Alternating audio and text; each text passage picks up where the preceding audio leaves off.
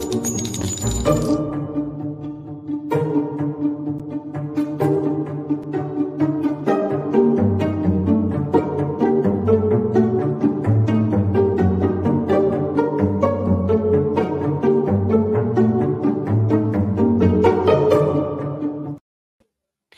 everybody, and welcome to the True Crime Squad. This is Katie Weaver. I'm here with my sister, co host, and partner in crime, Kristi Brower. Hello. Hello, hey everybody. I feel like we were just here. It seems like we This were. deja vu. Uh, Deja something. Mhm. well, happy Wednesday. yeah. It is time for the Wednesday live stream uh, case update show. And man, have we got updates. Lots. Yeah. Lots. Now, Things are a moving and a shaking.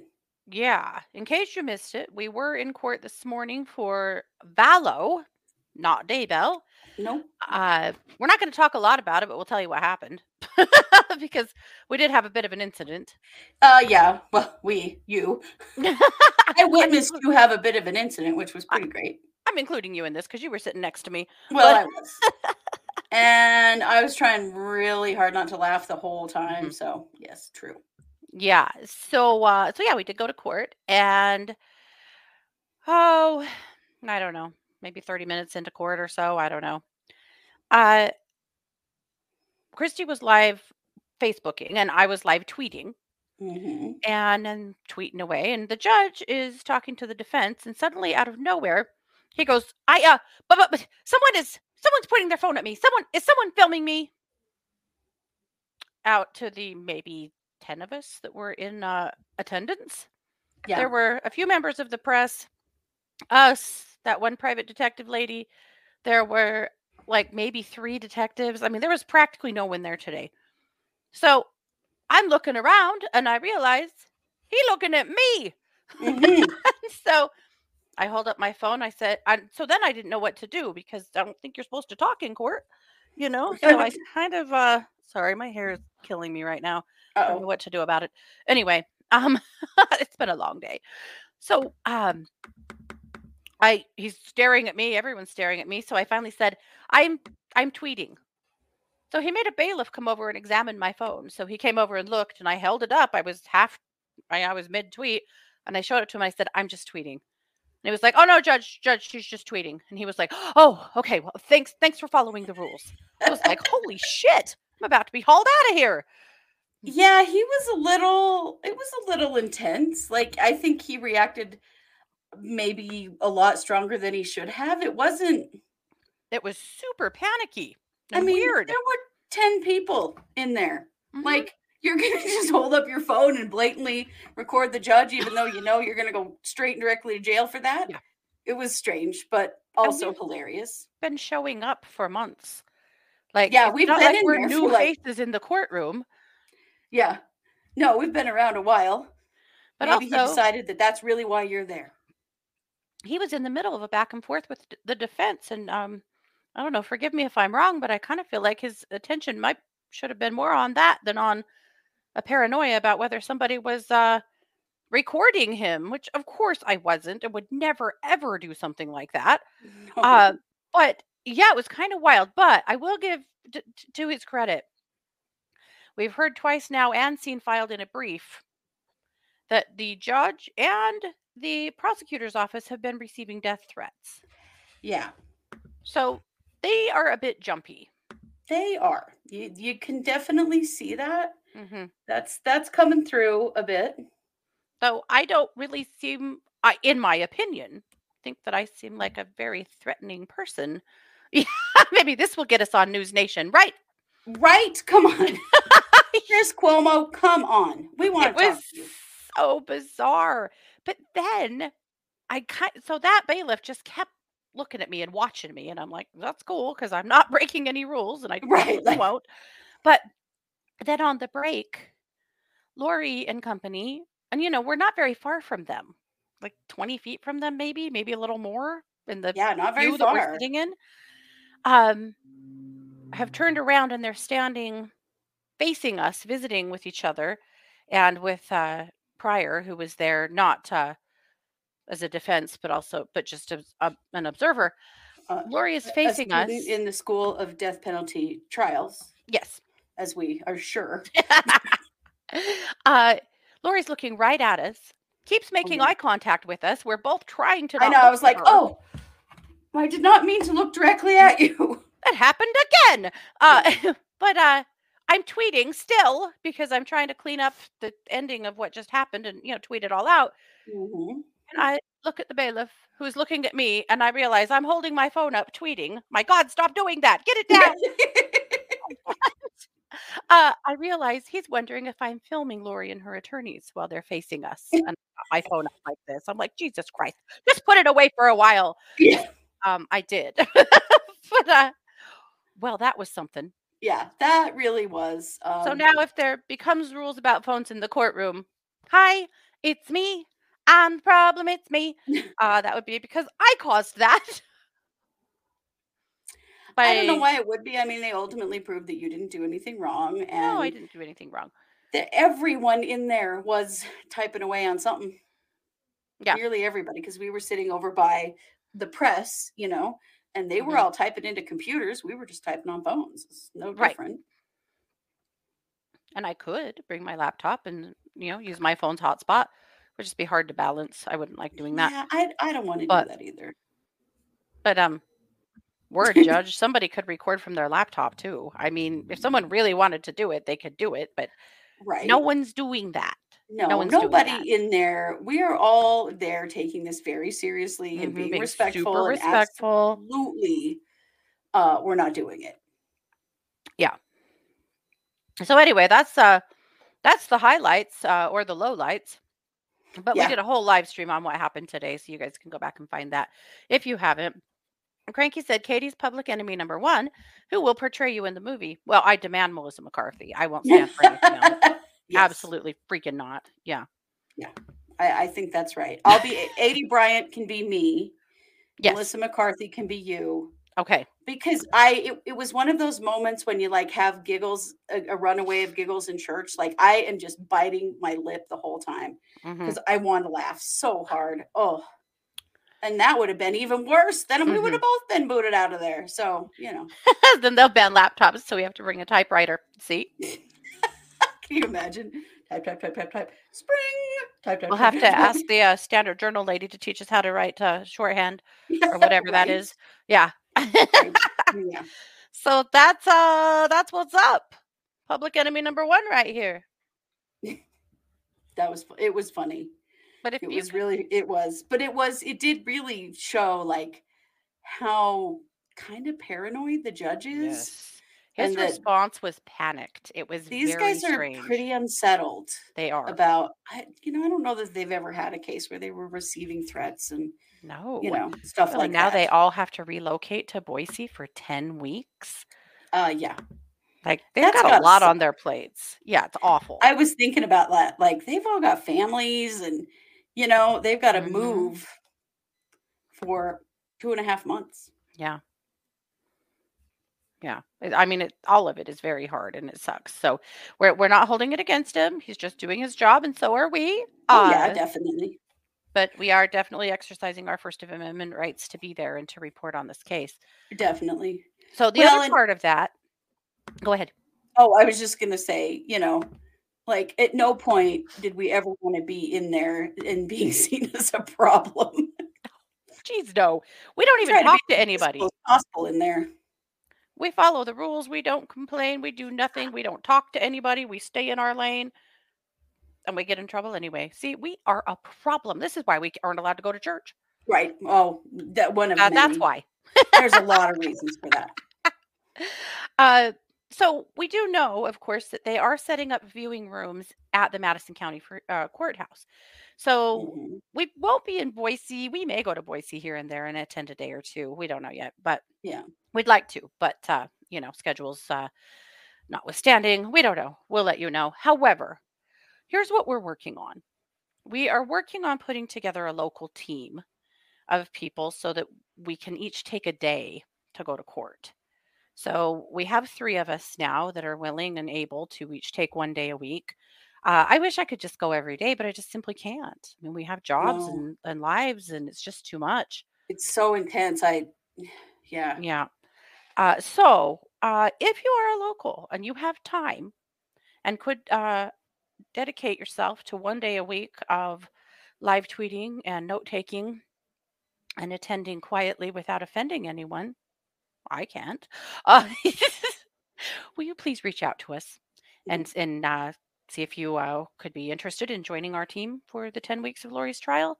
It would be highly appreciated. Uh, you may uh, we may want to bring you on at some point to talk about it if you're willing to do that. If you're not, that's okay. But uh, if you are going to be close, or you know, if you are close and you could uh, join our team to do that, we would really appreciate it. So we'll bring as much coverage as of Daybell Vallow as we can. Yeah. Well, Vallow. Uh, Vallow. Yeah. Yeah. Vallow. We we Yeah. definitely will. You know, we Yep. want we've been committed to this case from the very beginning and we we are Mhm. still com- we're going to see it all the way through. Yep. And we'll do our very very best. And on the days that we aren't there, East Idaho News will be there. You know, there will be local reporting there that we can piggyback off from, but we really would like to be there for our perspective. It's Yeah. so much different to watch it yourself. I Mhm. mean, the chance to be there in person has been invaluable. Oh God. Um, Yeah. But at least, and it's not the same to watch it, honestly, but at least, you know, to get to see it yourself, you pick up on stuff that you Mhm. wouldn't normally. hmm Yeah. Or if you're in Boise and you want to Yeah. do Boise coverage, uh, that's, That's true. even better. Uh, Mhm. Boise's opening up 400 seats a day. And I don't know what uh, the Madison County Courthouse, they said they'll have two, uh, two courtrooms, a courtroom and an overflow room.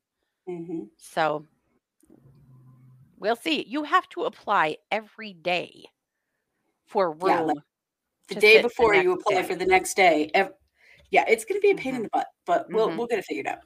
We will. I would imagine in the very beginning, people are going to flood this thing. And then after the first week, only the diehards will still be uh, showing up every day, you know. Yeah, I I think that too. But we definitely want to be there for opening statements, you know. Yeah, So, there are some t- things that are will be very important to be there for, and also the penalty phase will be Uh-huh. very important. So very important. Yep. we're going to do our best, friends. It's hard to believe we're getting there, but we Mhm. are very close. We, in Lori's case, anyway. Oh, we keep saying Vallow. Is she not Daybell? That- Yeah, I, the judge calls her Vallow. I, yeah, the the judge calls her Vallow. He did it again today, and he's been Mhm. corrected many times. But the problem is in the system, like when you go to iCourt and look up like her her stuff, it's Vallow. she is called Lori Vallow. Yeah. And so I think it says Vallow on her case records. Yeah. So, because there's been a lot of question around, you know, they got married, but I don't, there's no proof that she actually changed her name legally. No, I, I don't believe she did. She has asked to be called Daybell, but legally, I think she is actually still Vallow. hmm It also, I think, helps to uh, differentiate who you're talking about. Yes, because it gets very and confusing. Yeah, trying to keep them separate. Yeah. Yeah. trying to just keep it all together and under there's, as we know, voluminous amounts of evidence in this case. Rob Wood finally broke down, said He said voluminous. Lindsay did. Blake almost said it, stopped herself. I totally caught it because I'm like, I'm so, I'm so aware of this word now. Mhm. And then uh, Rob Wood said it, and Yep. then no one else did. Like hardly ever does that happen. Yes, The virus didn't spread, but someone did say it. it's true. For sure. Well, with all that being said, we actually have a mm-hmm. ton of other cases to talk about. Yes, we do. So let's get going. Kristi, do you want to talk about what's going on with Dylan Rounds? Yeah. So Dylan Rounds, y'all probably remember, he's actually local to us. He's from Ucon, Idaho, which is like a little town in between where I live and Katie lives. But he was living in uh Lucin, Texas or Utah. Texas, where did I get that? Lucin, Utah, which is a um in southern Utah, very rural area where he was farming Mhm. when he went missing about 10 9 10 months ago and um now james brenner has finally been arrested for his murder. James brenner was his neighbor. So uh they've there's a filing out now because they're they're they've been discussing bail. Brenner's currently been being held without bail um, and they want that to continue for a lot of different reasons the prosecution does. So um, here are the reasons. Clear and convincing evidence that they have that he did, in fact, commit a crime. Um, so, other grounds for detention, detention without bail danger to the community.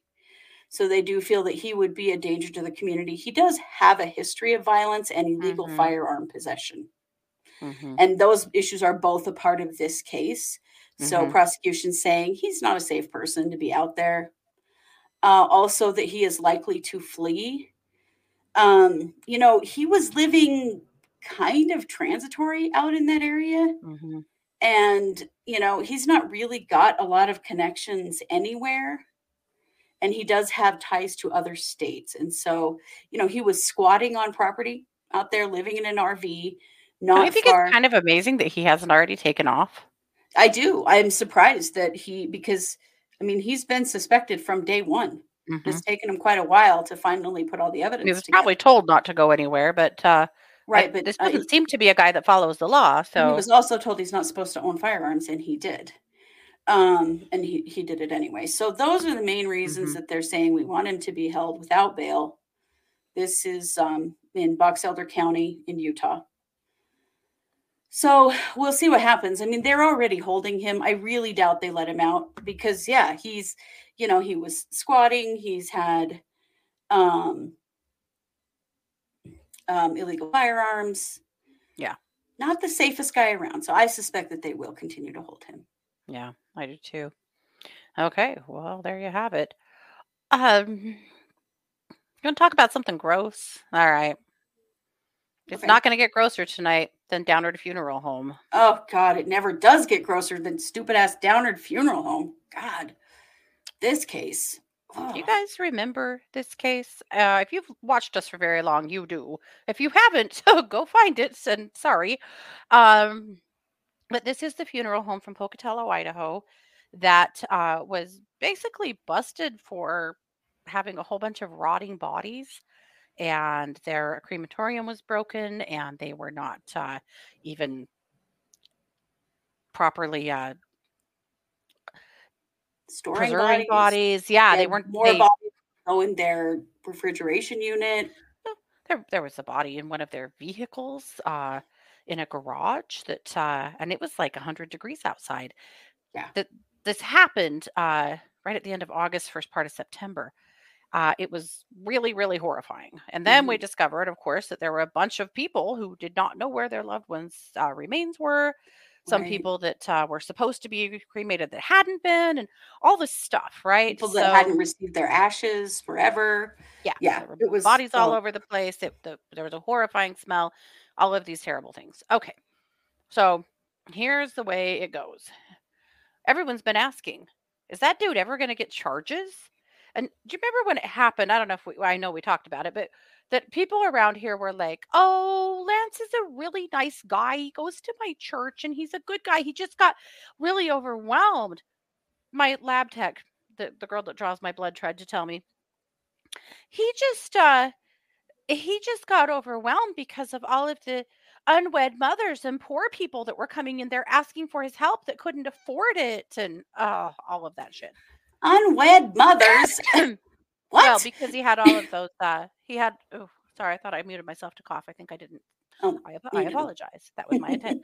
Uh he had all of those uh fetuses. He had Yes. 50 fetuses. right. And then we learned finally later that the fetuses were from ISU, from their uh, from their lab that were supposed to be destroyed that he'd never destroyed. That uh, were you know from from from science. But anyway, so that's Lance Peck. Well, finally last fall, Lance Peck was slapped with 63 misdemeanors. Where are the felony charges, you ask? Well, we'd like to know too. They say they keep saying they're coming. There's there's Mhm. been reports that felony charges are coming. Seem to have taken a crazy long time. Well, it has because they are still trying to sort out some of these bodies and some of these cremains and stuff. Like it's an unbelievable mess.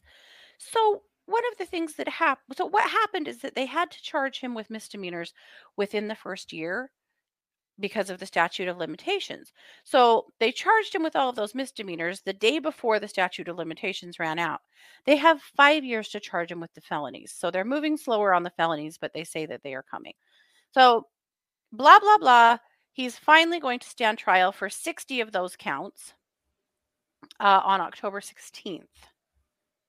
Well, actually, all 63. So it's 60 counts of unprofessional conduct by a mortician and three counts of petty theft. So that's coming uh, on October 16th.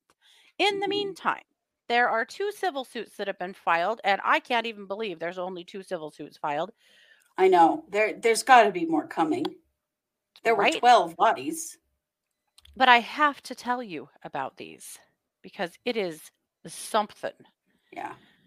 So the first guy, his name was William Phillips, and he passed in a little city called Malad that's Oh, uh yeah. not too far from there. And he was Mhm. actually taken to a funeral home in Malad that uh, couldn't do the cremation. And so they had arranged to have that body transported to Pocatello to Downard to be cremated. Okay. So that's what happened. And the family retrieved the urn. They were told it had the cremated remains of Phillips in it on Jan- in January 2021.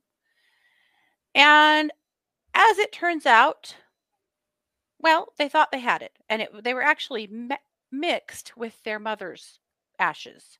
That had been one of his final wishes: is that his ashes be mixed with his wife's ashes, and they would have Right. this urn of, of their two ashes, which they did do. Well, so they thought that all was well and settled, but unfortunately, following the search of Downard Funeral Home, Philip's family was informed that Philip's body was inside the facility. You guys, he died in 2020, December. We're talking about six months later.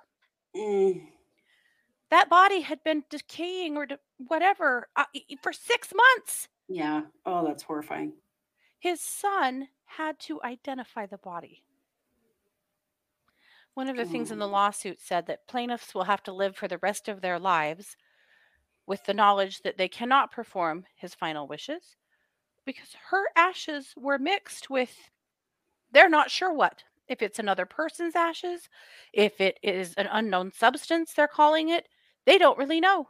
Yeah. Or like a campfire ash or something that they Yeah. just. Ugh. They just gave them some ashes? Yeah. Are you even kidding me? Then the other case is a fam- a case of a gentleman by the last name of Wilkerson whose body was supposed to be donated to Idaho State University to their cadaver program. Uh April 26, 2019, they were told, his family was told that his body was in the process of embalming and preparing to be don- donated and that the donation had been initiated. They assumed that that happened. Basically, that was the, uh, you know, we, we'll do these things. We'll take the body over to ISU. Done and done, Yeah. right? Yeah. Just nobody expected anything different. This was April 26, 2019, right? Mm, September 6, 2022, their families informed that his remains were a part of this investigation. So his body had been at the funeral home for years. And and like, I really have questions about why. Why? why would you hang on to? I mean, they're in the same city. Like, drive up the hill to Mhm. the university and drop it off. It's not far.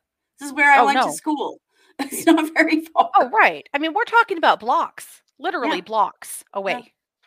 But these guys were all effed up and not doing their jobs correctly and had all this stupid stuff going on. And that's so this is only two civil suits. There has got to be more. I know that there are other people because I've, I've been seeing them commenting online that still do not know where the remains of their family members are. Yeah. There were 12 decaying bodies hanging out in there. There's so much, so much here. So hopefully the felony charges do come, right? Uh, But- yeah, his misdemeanors are not enough for what this person has done to his community. Not even close. Yeah. Yeah, Kathy's like, he's only being charged with misdemeanors? No. There will be felonies coming, apparently. They're just moving slow. I'm sure they are because there's a lot to sort through. Uh, but Uh, the yeah. community is not going quietly on this one. No. East Idaho News has done several follow ups asking where charges are. Everyone's, Mm-mm. you know, we we we've We have too. We've done a whole bunch of yeah, we've done a ton of it because there's going no way he gets to get away with this. No way No. in freaking hell. So that's what's going on with it so far. Uh my god, to those families, I just cannot even. Can you imagine thinking that your dad has been cremated? I mean, at that point he had been dead for 7 months. Thinking that you had mixed the uh cremains Right. together with your mothers and that you had this beautiful thing and you had this closure and then to find out that no his body's just been sitting in a funeral home somewhere decaying for all That's these months. So my god, the horror is just unreal. imagine. yeah. And the other one i mean that body was actually uh you know had been uh put together for cadaver use and so it was probably pretty well uh taken care of but still why? Why was it Yeah. never donated? What? Oh it's awful amy your sister passed? Oh my Oh, god i am so so sorry. sorry. Oh your poor family sis. You guys have been through too much. Oh. Yeah it's awful. This is this case is just it turns my stomach to no end. I can't even think about it without feeling ill. But you know, ever since this came out, we have seen nationally a bunch of other Mhm. stories that are similar. And I think that's why it's really important to talk about it, even though it's horrifying, is we need to know. Yeah. Like we are all people who will lose people at some point who have to choose a funeral home for a family Yeah. member. And yeah, we gotta know that, hey, by the way, not every funeral home is trustworthy by any Yeah. means. No. No, Mm. they're not. These guys thought they could trust Lance Peck, and a lot of them went to his church and thought they could trust him because Yeah. he was one of those guys. But Yeah. oh, so anyway, that's all we'll say about Downard tonight. But we are keeping a very close eye on this case, so we'll let you know what we know. So, Kristi, do you want to Mhm. talk to us about Kristen Smart? Yeah, so we finally have um, a uh, a uh, sentence. Uh, Paul Flores has been sentenced to 25 years to life in prison for the murder of Kristen Smart. You know, unfortunately, we still don't have Kristen Smart's body. Nope. She died in 1996, and um, I mean, how? But they did convict him. hmm Um, they were both students at Cal Poly in 1996, hmm and prosecutors have believed that he killed her and buried her at his father's home, but later moved the body. And there, you know, there's been some involvement potentially with his dad moving the body, and Mhm. they do believe that they know where it was buried at the time in at his dad's property, but it's her body is not there now. hmm She was declared dead in 2002.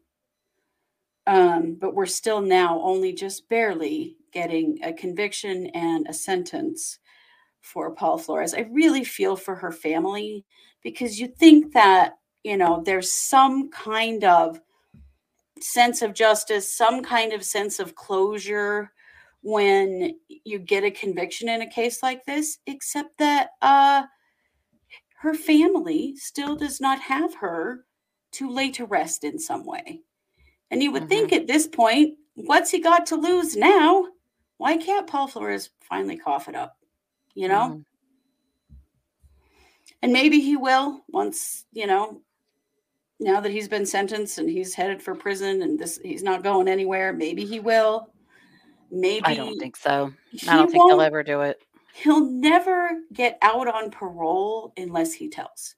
That's how parole often works is that if there's still an element of the crime that has not been uh, recovered and has not Mhm. been reported by somebody, Mhm. uh, that's what the parole board will hold over his head to keep him from being released from prison at, at the 25 year mark.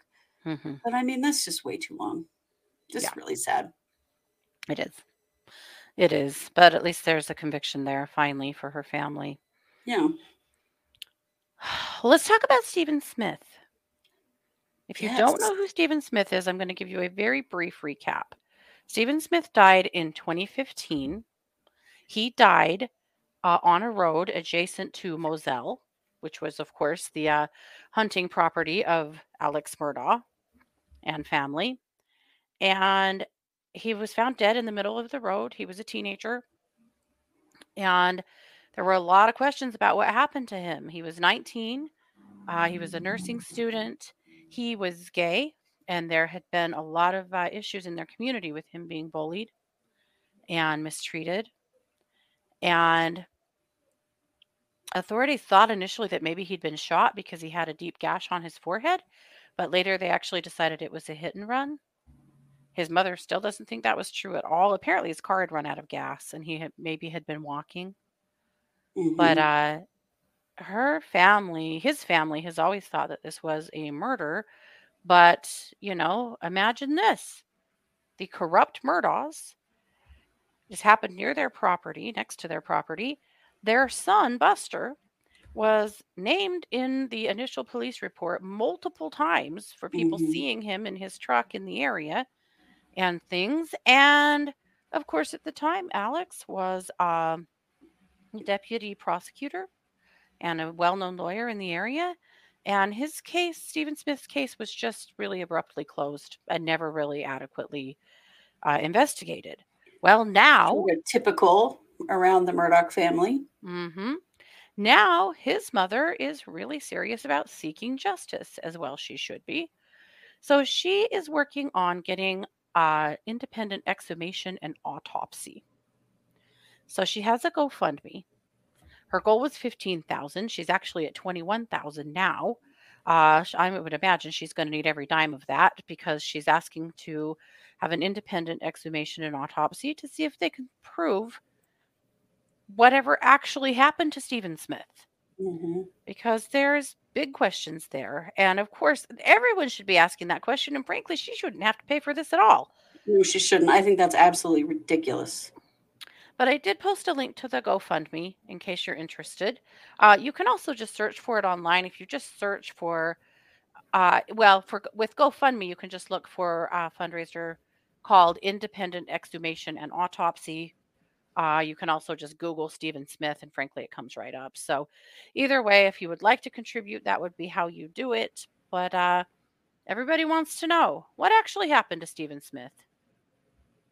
Right. And you know, we I, I think now knowing what we know about this family, hmm we've got to get to the bottom of all of it. Yeah. I'm glad that that it's being looked at, but I think it's ridiculous that she has to pay. It's not Me right. too. Me too. I think that SLED ought to be running to that case to say, let's take another look. And maybe they will once she has made enough noise. Um, once the internet has made enough noise. So, anyway, wanted to make you aware of that. Uh, all the best to Sandy, and I really hope she gets what she's looking for. Absolutely.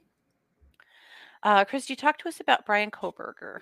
Got a little bit there. A little bit, a couple of things. So one is that um, the Associated Press. So there's this petition, you know, the, there's a, there's a gag order on this case, and so the um, press has been really concerned that you know the press doesn't get to know anything about what's going on. There's nothing being released. And so um, the the Associated Press has filed this. It's a petition for writ of mandamus or writ of prohibition. So they're they're filing to try to get some kind of modification um, because of their standing with First Amendment rights. You know, to get some kind of modification that this case is not supposed to be so private. This is part of it that I think is really valid that we need to think about and, and is tr- very true. Criminal justice is not supposed to happen behind closed doors. Sunlight is thought to be the best disinfectant, not grotesquely twisted. uh, which was said by the judge, I believe, when it, when the gag order happened. Mm-hmm. Freedom of speech is the default. We do not assume media coverage is bad or pres- prejudicial. There are, of course, exceptions. At times, the right to a fair trial outweighs the, outweighs the right to free speech. But those exceptions are exceptions in name only unless procedures are implemented and followed to check overzealous requests for secrecy. We got one of those. Courts Mhm. are supposed to guarantee that those procedures are followed. Just as courts review the propriety of an agreed upon protective order or sealed filing, they should also check the legality of the requested gag order. And that's what the Associated Press is protesting is that you you can't just shut down everything because the legal system is meant to happen publicly, not behind closed doors. Um, part of this is that the when when the Moscow murders happened, and and I don't know why they're blaming the press for this because this was literally the fault of officials in Moscow who kept getting on whatever who getting Mhm. interviewed by lots of different pe- places and organizations and channels and stuff Mhm. where um they would give out information that was wrong. The mayor did it, the medical examiner did it, the prosecutor did it, the president of the college of the university did it. Mhm. And and so the judge is using that as a reason that the media reported misinformation and that's why we need the gag order. But they were reporting information that was given to them by officials in the community Right. and the and the you know the press is like well first of all first amendment rights still qualify even if something has been reported incorrectly Right. you know but also let's think about where that information came from i mean we said for weeks everybody in moscow needs to shut the hell up and stop going on the news Yeah. and giving wrong information it was Mhm. it was mishandled by law enforcement and the community. It was not Mhm. mishandled by the press. They're just reporting what they're being told, which a lot of it was wrong. So that's the fight that's happening with with the Brian Kohberger case right now, which is why we're not really hearing anything Mhm. because everything's gagged. But a really interesting article came out. This is a this is from Law and Crime, and this was uh, this is some information about him and where he grew up, and some of the people that knew him when he was younger. So I thought I'd share some of it because it is pretty interesting. Um, most people that knew him were absolutely shocked, but that is not unusual, honestly. Um, you know that he would do something like this. You know, he uh, he grew up in um, the Pocono Mountains in Pennsylvania. Um, he went to college in the Lehigh Valley region. He graduated from DeSales University with his graduate degree. Um, many people have described him as awkward, uh, a regular Joe with a dead stare.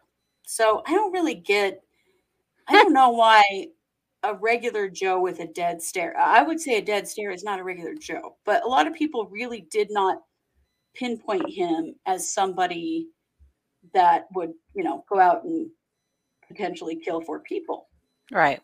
Well, But- a lot of people don't. You know, in the Right. cases of most serial killers, people are like, they Uh, were so had no they were so normal. Yeah. but but that isn't really i don't know you know um a lot of people have said he was indistinguishable from other students other college students in the area um one of his classmates and somebody that was actually his lab partner while he was in school said um, at the time i would never have said oh yeah that guy would do something like this. He may have never been he may have been a little odd or a little off but other than that you'd never expect to be allegedly part of a quadru- quad- quadruple homicide. But he was a little odd and he was a little off. We've heard that a lot about You him and i'm like i don't think that people actually know what the hell they're looking at. You know what i mean? Mhm. Or uh, really he was knew not him. what? Or really knew him. Right they really just didn't know him he just Mhm. you know, stayed back and did his thing and he didn't Mhm. really connect with people. He wasn't on the radar of the schools. He was not on the radar of the police. He was he's never been arrested or had any problems in that way. Mhm. Um this guy Except named for his employment history there at uh at Moscow. right, but like growing up, everybody's like, yeah, I just did not expect this at all. Mhm. Um, now I find this really interesting though, because you know he got his master's in criminal justice at uh, DeSales University, as we know, Mhm. and one of his professors is a well-known forensic psychologist. Her name is Yeah. Dr. Kathleen Ramsland, and she has refused to make any statements at all about him. But just a few months um, before he was arrested, Yeah. she was on a podcast. This podcast is the Law and Crime Network's podcast called Cop Tales and Cocktails. Here's some stuff she said. Have I come to face have I come face to face with psychopaths? Absolutely. The coldness, the lack of remorse, definitely. Uh, some people call that evil, but we are finding that it may very well be a brain disorder. She also said the brains of what we call primary psychopaths, who seem to be born seem to be born with this brain disconnect, are definitely different. It allows them to be better predators if that's what they choose to be. Not all Mhm. psychopaths are criminals. Not all psychopaths are murderers. If they choose that, it allows them to be very effective, better because they don't really because they really don't have any remorse over what they're doing and they really can be very calculated. They tend to be very reward driven.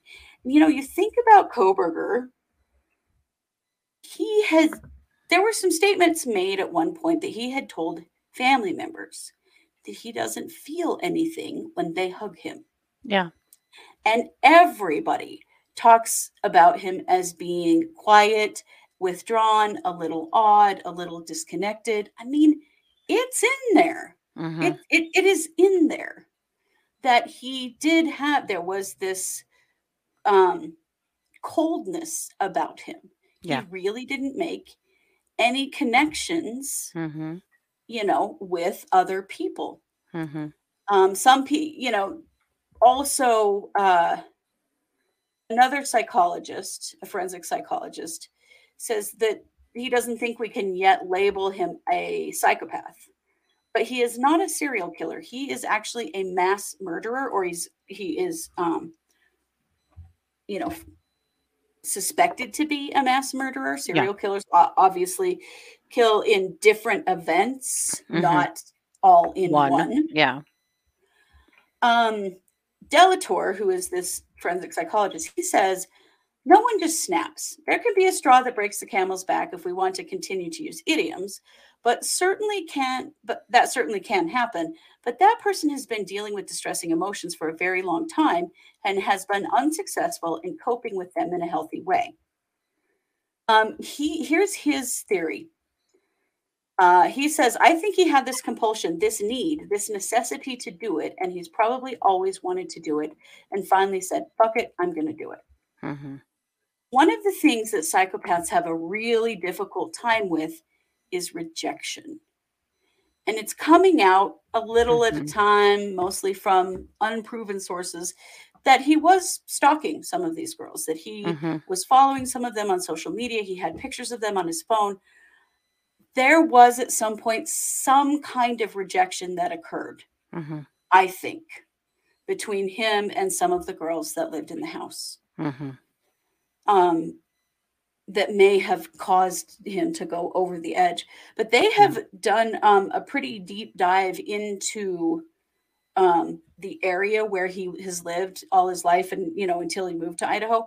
There's no indication that he has ever committed any other crime, and he has never had any involvement with law enforcement prior to this, other than getting a lot of speeding tickets. A terrible driver. Yeah, the worst, terrible, but yeah. driver. Hey, Aaron. It's, it's just kind of interesting to look at it from that standpoint. Yeah. But I think people say he was kind of odd. He was disconnected, you know, he Mhm. didn't, he was really quiet. Like he did not make personal connections with people. No. And then he said, I don't feel anything when I hug my family. Remember, he was on that chat board at one point where he said things like that. Mhm. I think we're going to find he is a psychopath. Honestly, Mhm. um, I I do. Mm-hmm. Agreed. But you know, it's just interesting to kind of hear like what did people think of him growing up? But you know, he was quiet. He was reserved. He kept to himself. Mhm. So, did anybody really know Brian Kohberger? I, I don't think so, including his family. Yeah. Yeah. And that is weird. Mm-hmm.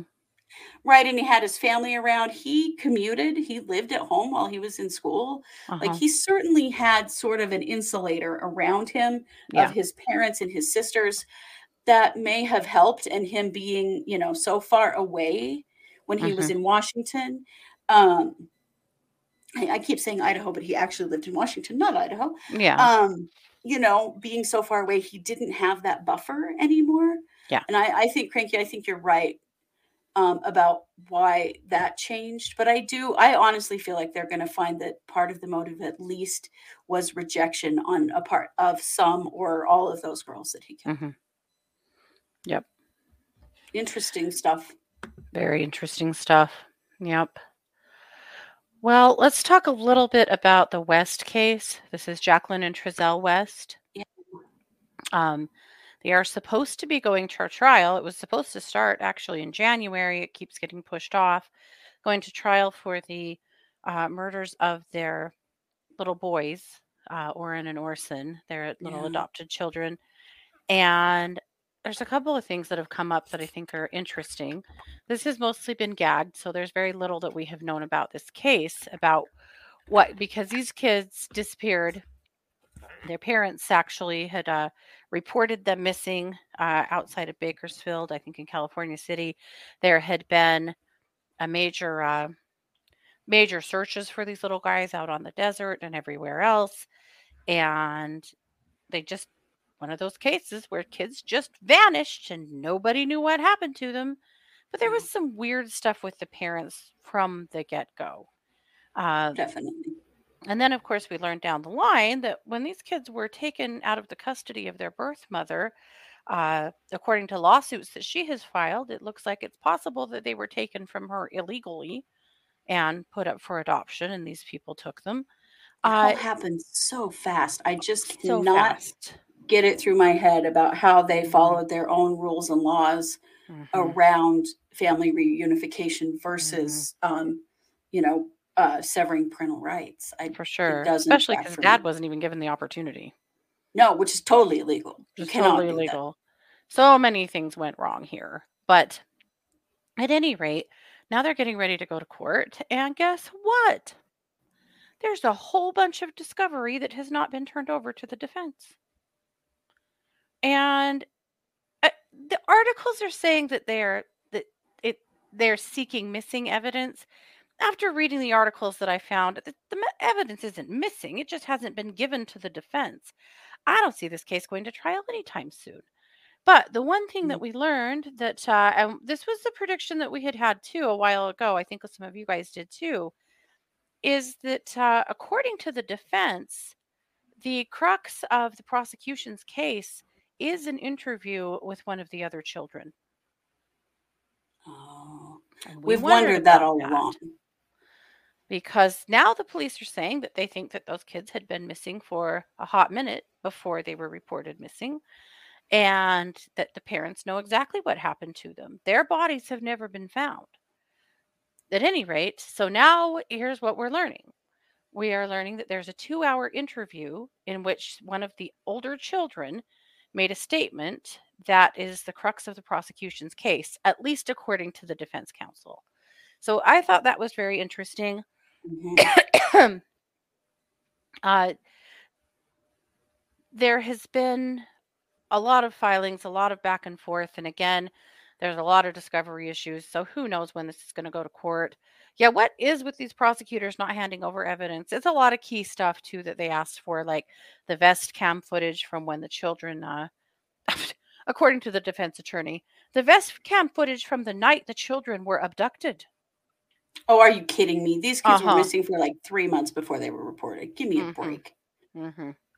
For sure. Yeah, disgusting. Like Very. slap. Slap. Mhm. But anyway, so that's what's going on with that case. We are watching, and because I've been waiting for that to go to trial, it's supposed to go to Right. trial. I don't think they're anywhere near going to trial, but that's what's up with it. Ugh, that's really maddening. hmm Interesting though that that's that's where the info is coming from is from the other kids.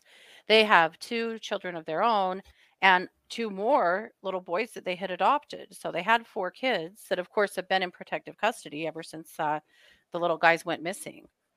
There was even last year, last summer, there was a, a ruling, a filing from the judge uh, that was actually a restraining order on these two fools from jail because they were trying to have contact with the other kids. Yeah. And Which they apparently, definitely uh, cannot do. well, apparently they had had some contact. There's also a request for uh, conversations that the parents may have had with the kids from jail. My God. Who was putting them on the phone with these people? Yeah, good question. And I why? mean, come on. hmm There is piles of evidence against these people. hmm Yeah. So, anyway, that's what's up with that. We'll keep an eye on it. I I wish it was going to trial sometime soon, but I'm not seeing it. Mm. Uh, let's see. There's a little in Delphi. Just a little, it's kind of Delphi adjacent. Yeah. It's about Kegan Kline. So Kegan Kline is the guy that um, had the the account where on the Snapchat account where he was having some contact with one of the girls. And a lot it, it's it's still believed although we don't have total confirmation of this that he was involved with James Brenner in this murder. Um, it's been pretty clear from the way things are going with James Brenner that they have not ruled out the possibility that there's more than one defendant in this case. So Kegan Kline is in another state right now and he is facing child pornography charges. Mhm. And so the state's witness list and exhibit list just came out in that trial. Um, I was hoping it was going to have something on it that would tell us something, and it doesn't. Mhm.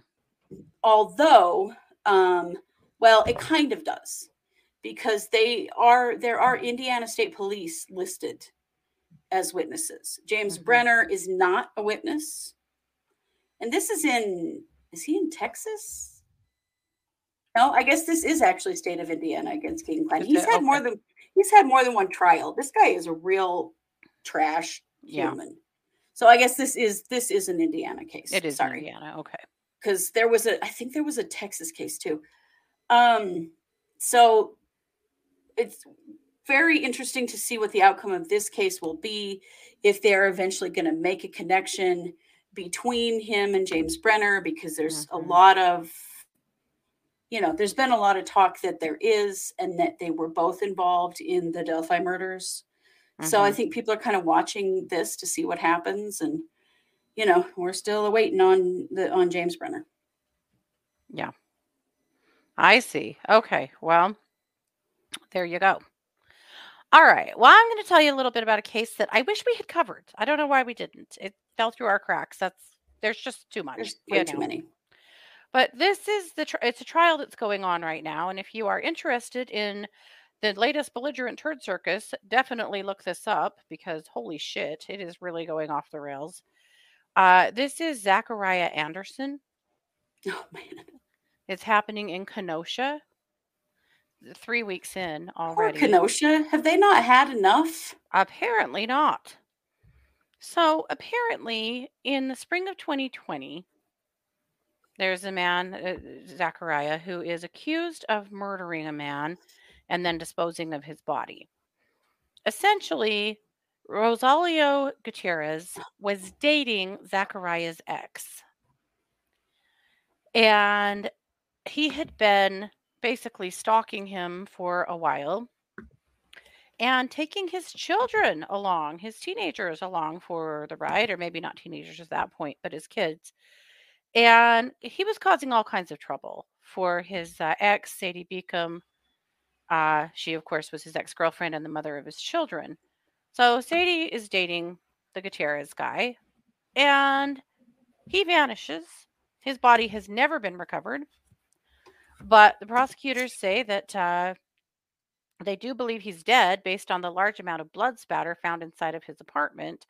They actually have a pile of evidence against Anderson, uh, including uh, his van had DNA that belonged to Gutierrez in it, uh, blood, uh, as well as signs of uh, some of the carpet being cut out of the van and some bleaching happening and a whole bunch of stuff. But the trial is wild. His attorneys, especially the, the woman, oh my God, jerks, jerks, especially the woman. And today they were interviewing his teenage daughter, who is Mm. a minor. And it got really interesting when uh, it appeared that perhaps he signaled her. There was also the defense claims that her mother signaled her uh, with sign language from the uh, from the the watching area. She says she did no, no such thing. They put her back on the stand and grilled her about whether she had signaled her. She said no. She said I may have told her to calm down when she got really upset, but she said I didn't do anything like that.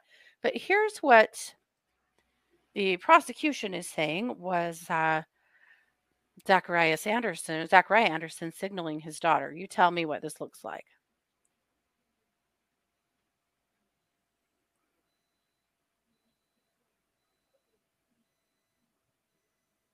That's while she was speaking.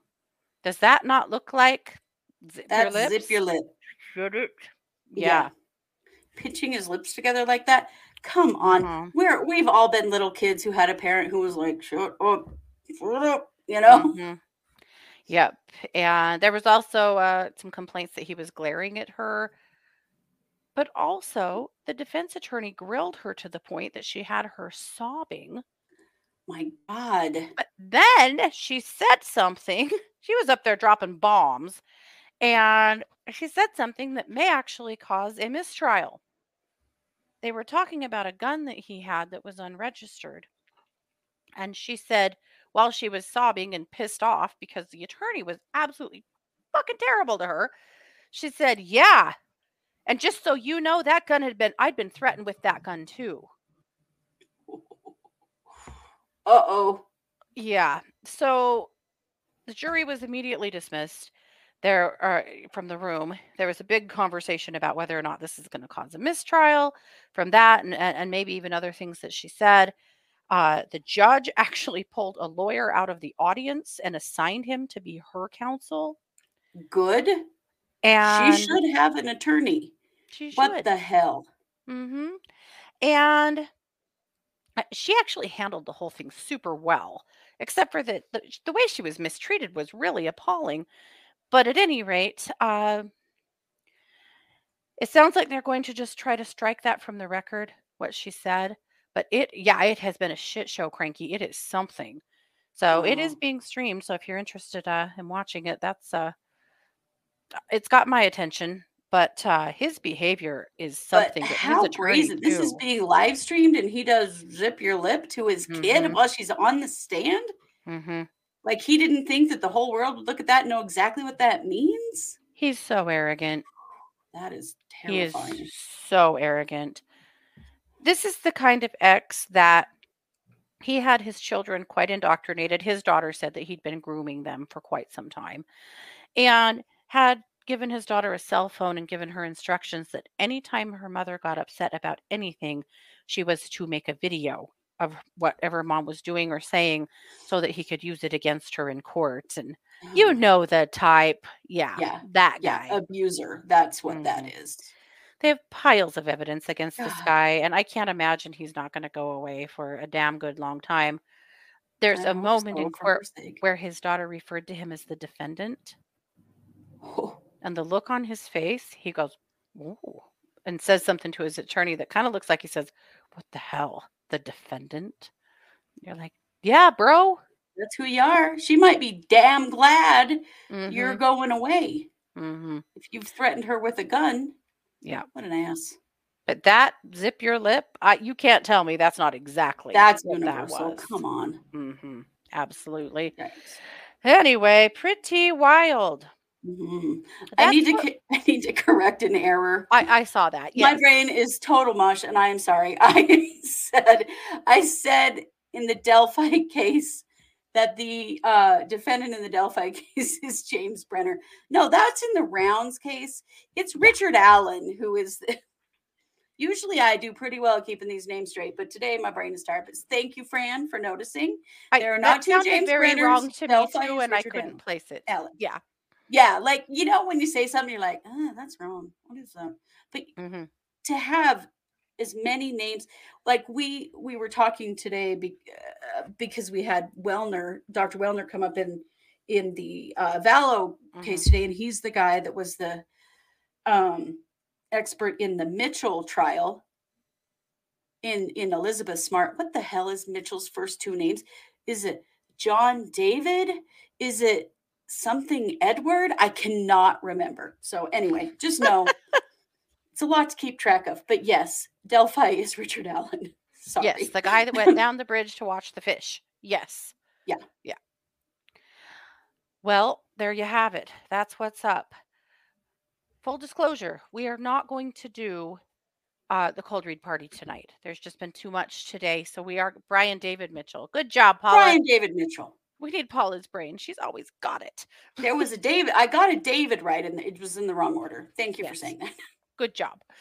Uh, another Brian. That's right. There's so many Brian. That's right. There are a lot of Brians. Note to self: Don't name your kid Brian. But if your name is Brian and you're not a crazy murderer, we're sorry. We're, Yeah, no we're not. offense. No, Yes. it's all good. Uh, uh, we're going to do the cold read party next week. There's just been too much today, uh, too many live streams. We don't have anything left. So just Yes. if you're doing live stream with or the uh, cold read party with us, know that's going to happen next week. Yeah. Um, but we'll be back, of course, next week with all of our regular stuff. And we want to thank you guys all very much for being here and for all of your support, per always. Mhm, So that's it. Go do something good for yourselves, please. mhm. All righty. Well, this has been yet another production of the True Crime Squad. Bye, everybody.